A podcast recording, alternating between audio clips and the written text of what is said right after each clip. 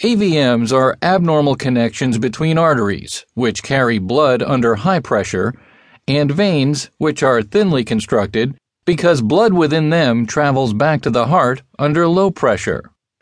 If the blood fails to distribute into tissues between arteries and veins, the resultant abnormality, a direct connection between the two, is known as an arteriovenous malformation, or AVM.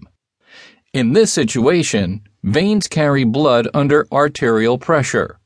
Their thin walls, unable to withstand such pressure, rupture, causing bleeds. In the brain, such bleeds can be catastrophic. In those days, AVMs were treated largely with open surgery, whereas now their treatment involves radiation or interventional radiology, both in their infancy in 1986. The patient about to be treated had an AVM that was partially based on the dura, the lining membrane of the brain, which receives its blood supply from the external carotid circulation that also feeds the skull, face, and skin of the head. AVMs create a high blood flow demand in their parent circulations, and unbeknownst to me, this patient's external carotid blood supply was on overdrive creating a potential for excessive bleeding from the bone and dura, my part of the case during the opening. Dr. Wilson positioned the patient, gave me his usual instructions, and left for room 8. There was nothing particularly challenging about the opening he demanded, thus, my anxiety level was low. But when I started drilling my burr holes, I encountered brisk bleeding from the skull. I had carefully checked with both Hodes and Raffel on what I was to do in case of such bony bleeding, and had been told to stuff it with bone wax and carry on as fast as possible, for in such situations, every extra minute meant more blood loss. As I connected my burr holes with the Gigli saw, the bleeding remained brisk, but I persevered. When the bone flap came off, however, the exposed dura was now pouring out a bloodbath. If it concerned me, which it did, it concerned the anesthesiologist even more. He urged me to call Dr. Wilson out of room 8 to oversee the problem.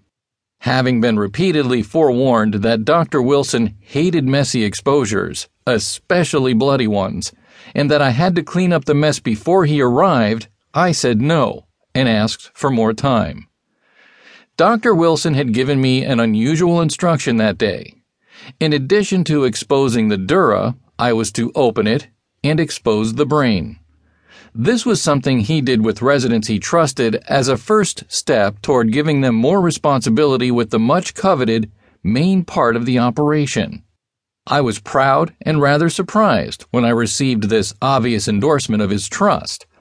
I had been told that this usually came somewhere around the third month of the rotation, and this was only my first.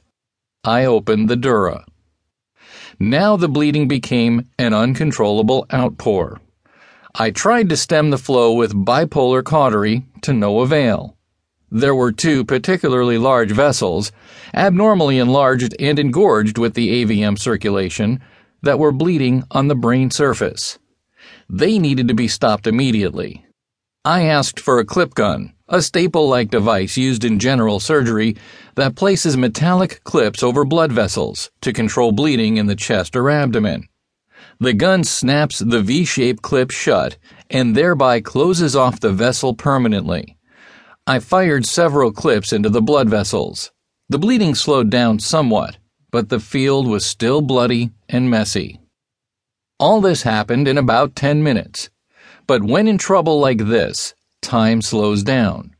Every passing second is excruciatingly sluggish. My movement and the anesthesiologist's anxious glances into my field, all now in slow motion.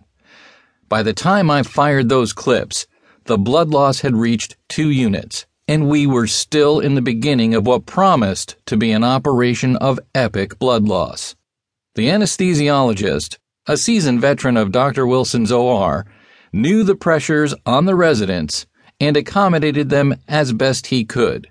But at this point, he had to take the matter into his own hands, for he was well aware that this patient's survival was more important than how Dr. Wilson would react when he arrived.